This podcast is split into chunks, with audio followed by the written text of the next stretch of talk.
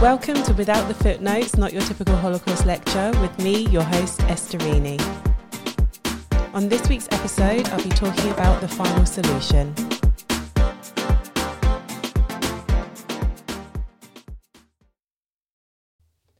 Hi, friends, and welcome to the sixth episode of Without the Footnotes, not your typical Holocaust lecture. We are now coming to just over halfway through of the 10 episode series for series one. So that's quite exciting. Um, I feel like within the week that has passed since recording last, that it's been the longest week of my life.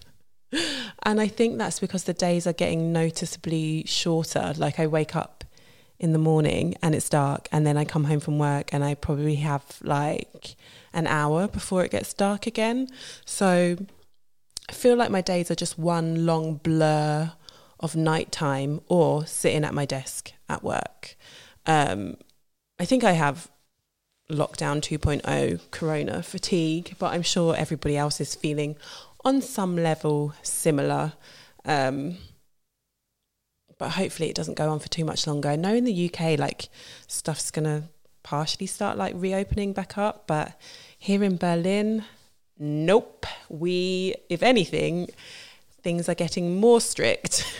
so everybody here just has to, I guess, just buckle in for the winter and just hope that they roll out this vaccine sooner rather than later. But not to bum everyone out too hard because actually today I'm going to be talking about the final solution. So I don't need to be a Debbie Downer for all of you. In fact, I'm actually just going to stop talking and hmm, what can I what can I do to lift your spirits? Well, it's by the time you listen to this, it's officially December. So all Christmas, all Christmas songs, all Christmas decorations, everything is completely and 100% allowed, even if you've put it up early, which I did. I actually put my Christmas decorations up on Friday, but I feel like anything goes this year. Um, so yeah, maybe settle into the festive vibes. If you celebrate Christmas, even if you don't, you can just use it as an excuse to eat, drink, and be merry. So, yeah, uh, I think I'll just get on with the episode. I will just. I will just say a bit of a warning. Um, I am going to be talking about the final solution, which focuses on the mass murder of European Jews. So it might just be a little bit tougher this week, considering the last couple of episodes have really been a bit of an overview of of history or politics or stuff like that. So this is the episode we're actually getting into it in a bit more depth. So with that being said, I'm just going to get on with it.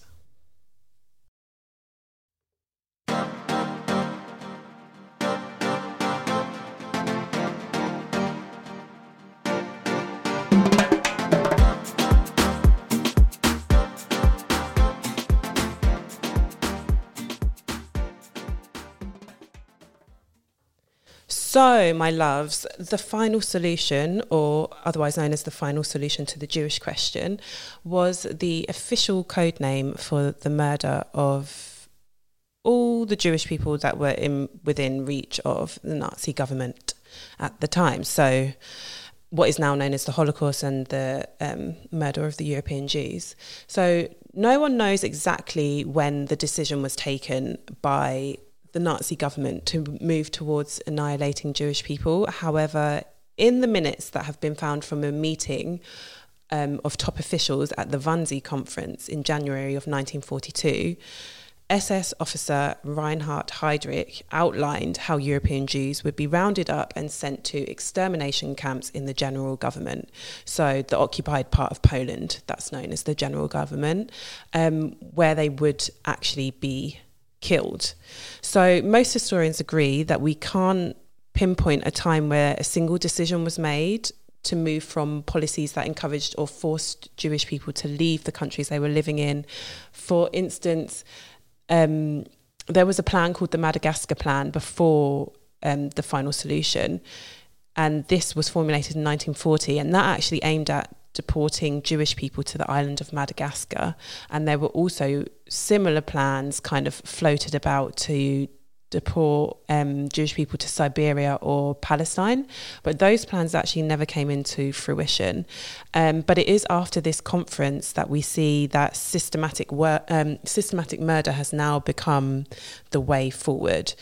So, how was this jump made? Well, after the Nazis invaded Poland in September of 1939, focus was shifted from expelling Jewish people from Nazi occupied territories to actually concentrating Jewish populations in specific areas and these areas became known as ghettos and this phase was actually quite important as concentrating a lot of Jewish people into one place meant that later on a much more efficient deport, um, deportation process was able to be enacted.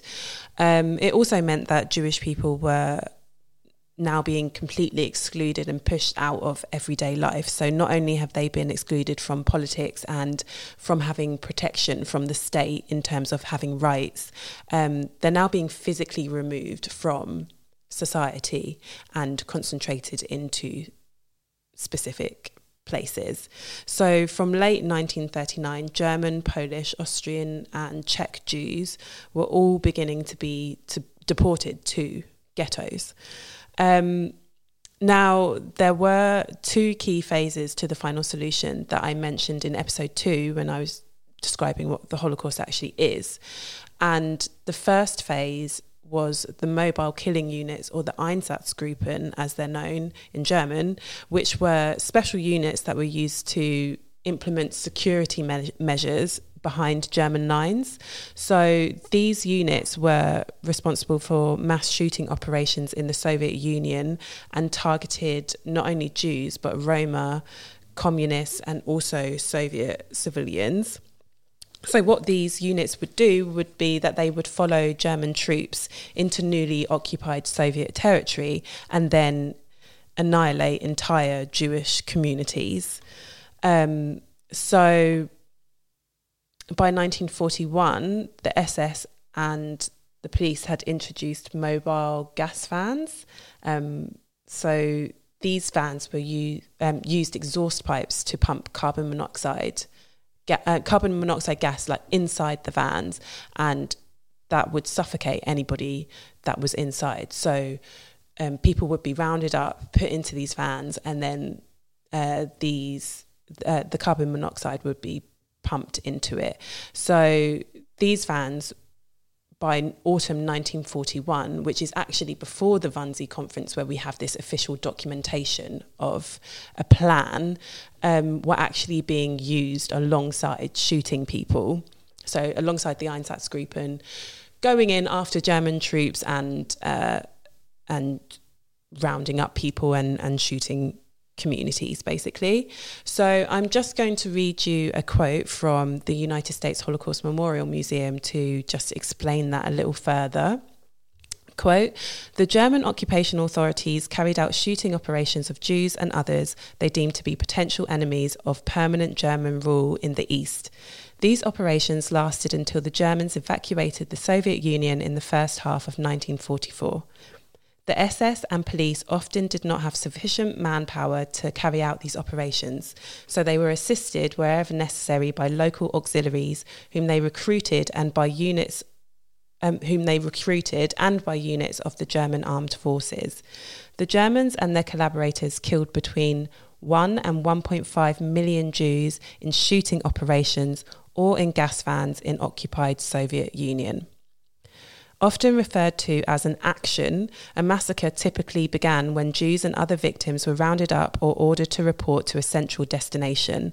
The victims were then marched or transported to, ki- to a killing site. If a mass grave had not already been dug, the victims were forced to dig one. They were stripped of clothes and valuables and driven into groups to the pit. The Einsatzgruppen and their assistants either shot the victims at the edge so that they fell in or forced them into forced them into the graves to then be shot. Friends and families often had to watch their loved ones die before them.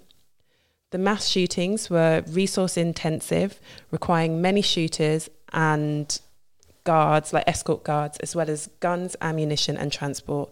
Concerns about the inefficiency of the shootings and their psychological impact on the shooters led to the development of special vans outfitted with engines that pumped carbon monoxide into sealed passenger compartments.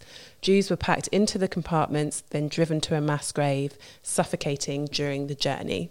And that's the end of the quote from the United States Holocaust Memorial Museum. So that's basically a very brief overview of how these actions would be carried out by these mobile killing units. And the killing of 1 to 1.5 million people obviously had a huge effect, as it's described, on resources, the manpower that that it took, the psychological effect that it would inevitably have on the people carrying out these actions. So we then have the next phase of the final solution, which was called Operation Reinhardt, and this is actually what um, was. I think presented at the the Wannsee conference, and um, this actually turned out to be the deadliest phase of the final solution. Um, it's worth noting that this isn't, th- this part of the final solution is is the most intensive killing that happens. So it's when it's the action that is purely designed to um, annihilate Jewish people. It doesn't mean that all the other atrocities committed by the Nazis wasn't part of the Holocaust, um, but this is just the intense killing phase that was specifically designed just for murder. Um, so Operation Reinhardt. So there were three killing centres actually established, and uh, those were called Belzec, Sobibor, and Treblinka, which you may have heard of. Um, and these camps differ, differ from concentration camps as they only serve one purpose, and that's as a death camp. So concentration is different because um, you may have been sent to a concentration camp because you're an opposer to a regime.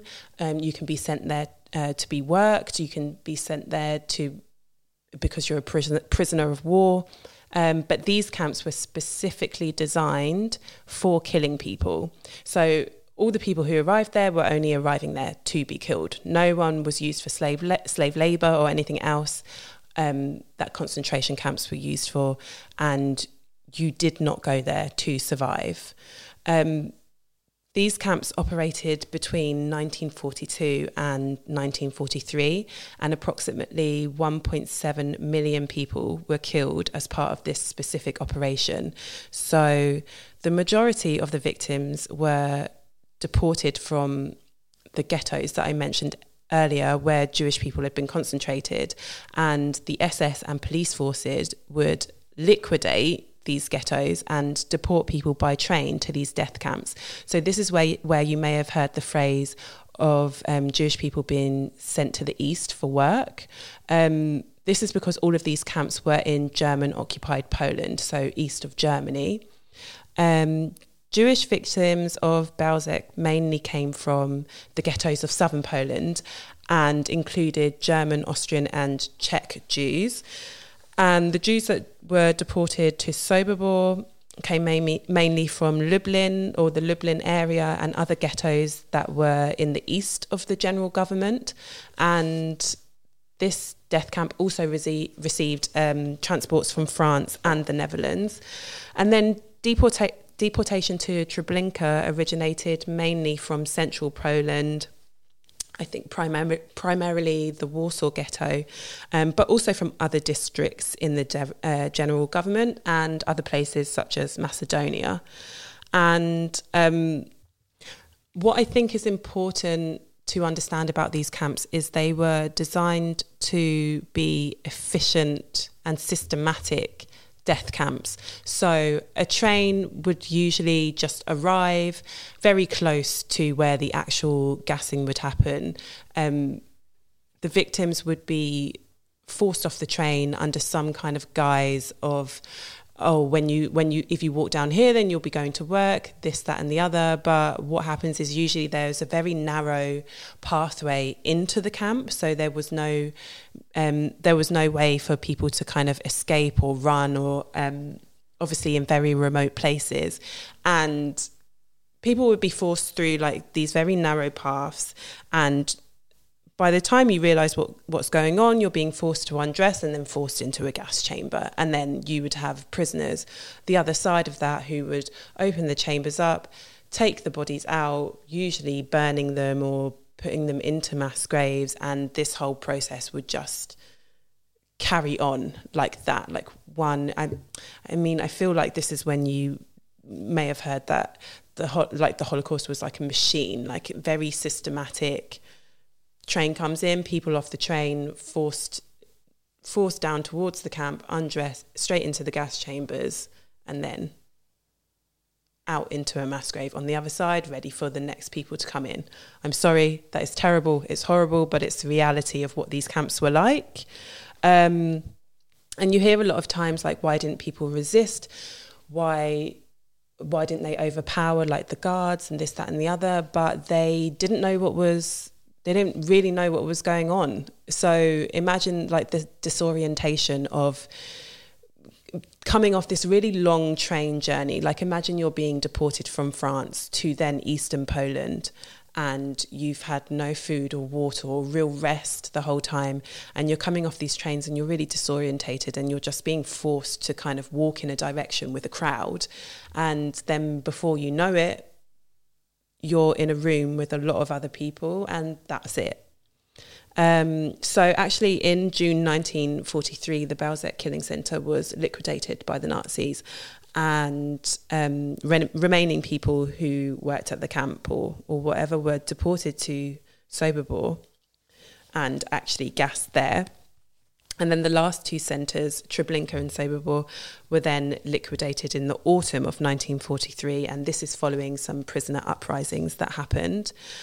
Um, so I've actually been to to Treblinka, and uh, so after the camps were liquidated, officials ordered that these camps be dismantled and any remaining people be murdered and like tree trees were plant, planted and like try and make the area look like nothing ever happened there. And I've actually been to to Treblinka and it is just basically apart from the the memorial that's there but it just looks like a big field. You wouldn't you would be none the wiser if nobody ever put any kind of memorial or anything there. You actually wouldn't know. Um, so I think that go also goes back to like one of the phases of of genocide, right? Was the denial phase and like the covering up of what has actually taken place. So, um, yeah, and also Treblinka is much smaller than you would imagine it to be. For the amount of people that were actually murdered there, it's not a lot of space is needed. And I think that's maybe because Birkenau, Auschwitz Birkenau, is such a prominent um, camp in terms of its size and like the scale of it. Um, Treblinka really is just a field and one that you could walk yourself round, like not, and it wouldn't take you that long at all. Um, so yeah, uh, so all these camps were closed down um, because Himmler feared that there would be further further uprisings by um, by people who had been sent there.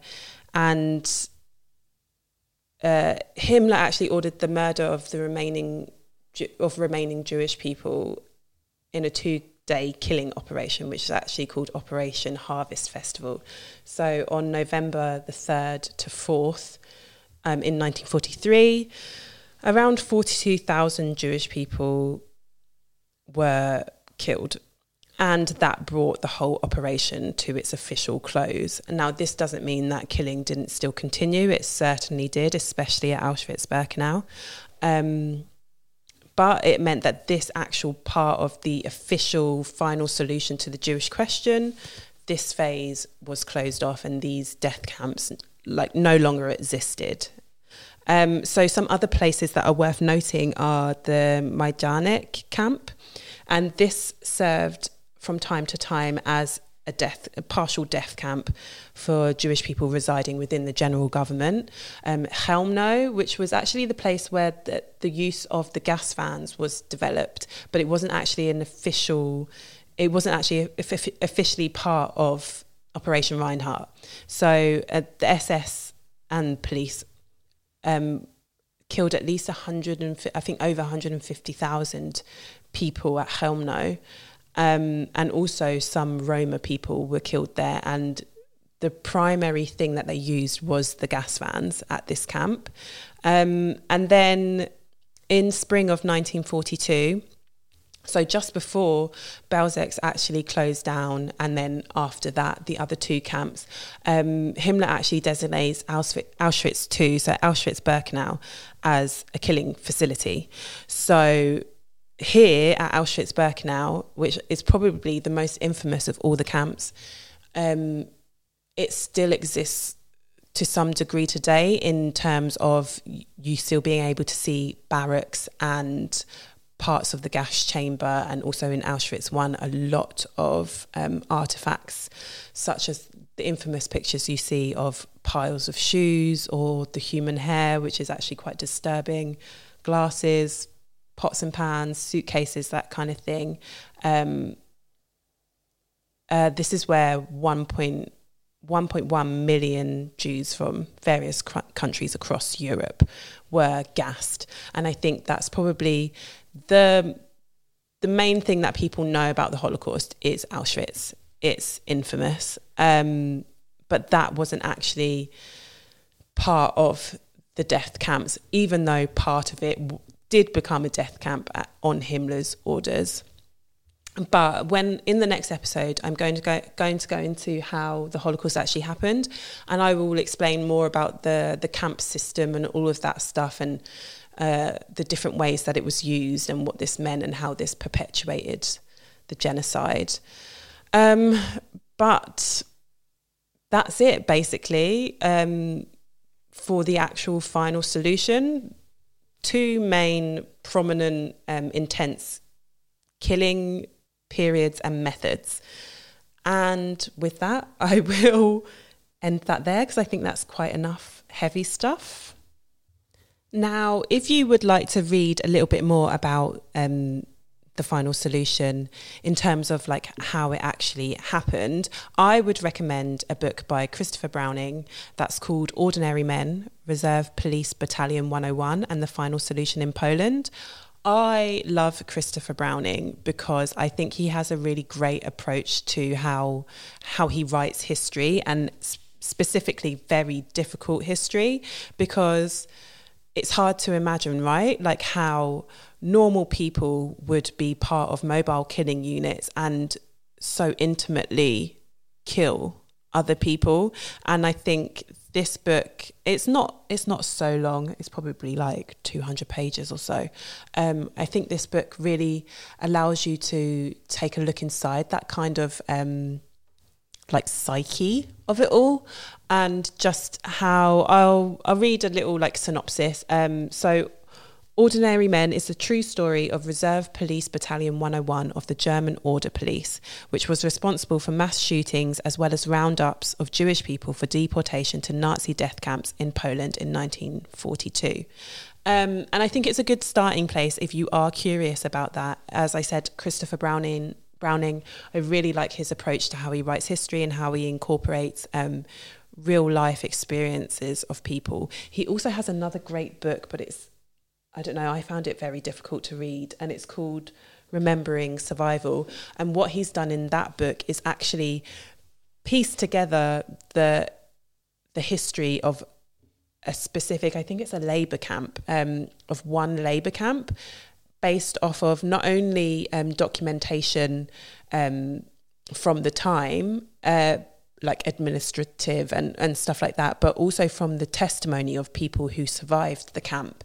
And the way that he's integrated the testimony um, and putting that along t- alongside like primary sources that historians use, um, I think just gives a really like well-rounded view of what happened in that specific place.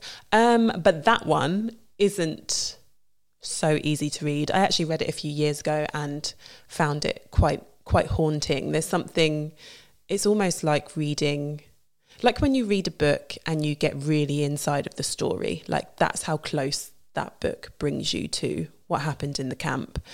Um, but yeah, those two books I would highly recommend. As I said, I really like Christopher Browning. Um, what else? I don't think I really need to do an in the news this week about the final solution because I mean it's it it, it doesn't need ex- explaining kind of like why it's still relevant today. I think it's a very important um, but difficult part of history that we should understand in order to actually like understand how genocides occur and the severity of what actually happens to innocent people um, but I would encourage you um, to look up these these memorial sites of these camps because um, the people that were actually deport, deported there do deserve to be remembered and acknowledged. And I don't know, maybe you like to give charity at Christmas time and maybe a donation to the centres so they can keep educating people and, and put that towards um, maintaining the sites as sites of memory um, so that people are still able to visit them. I don't know, maybe when all this corona stuff stops happening, maybe you want to visit the camps. I'm not going to discourage people. I'm not also not going to encourage people. That's a very personal decision that you make. I have visited a lot of these camps and um, it was very important, but also at the same time, I can also wish that I had never done it. So you guys have to make up your minds on that one. Um, so yeah, I think that's it for this episode. It's been, I think, I hope I have done a good job of something that's actually quite um, not very nice to talk about. But if um, anybody does want to email me with any questions or insights, or you can either email me at info at withoutthefootnotes.org or you can DM me on Instagram at without the footnotes. I realize it's heavy stuff. Maybe you have more questions. Um, I am happy to answer them. I actually received an email last week from a listener, like just wanting to to kind of like ask more questions. Like the the first episode had sparked um, a few different questions, and it actually got my brain going. And it was re- it's actually really enjoyable for me to talk over like complex things and topics and and think about um, things that I perhaps haven't given much thought to um, of late because I have been doing this for a long time and it's not like you come across people every day that want to sit down and talk to you about the Holocaust and or genocide or crimes against humanity. So allow me to exercise my brain and um, yeah, just drop me drop me an email or whatever if you want to chat some more. And I think that's it for this week. Uh, I hope everybody has a lovely rest of the week and Oh, yeah. Please um, rate, review, and subscribe. Maybe tell a friend, see if they're interested in listening to the podcast. All of this helps me get more visibility and yeah, I need to get on my like promotion game. But just, you know, if you're listening, just give a little rate and review. That would help me out a lot. So yeah, that's it for this week. I'll catch you next time. Ciao.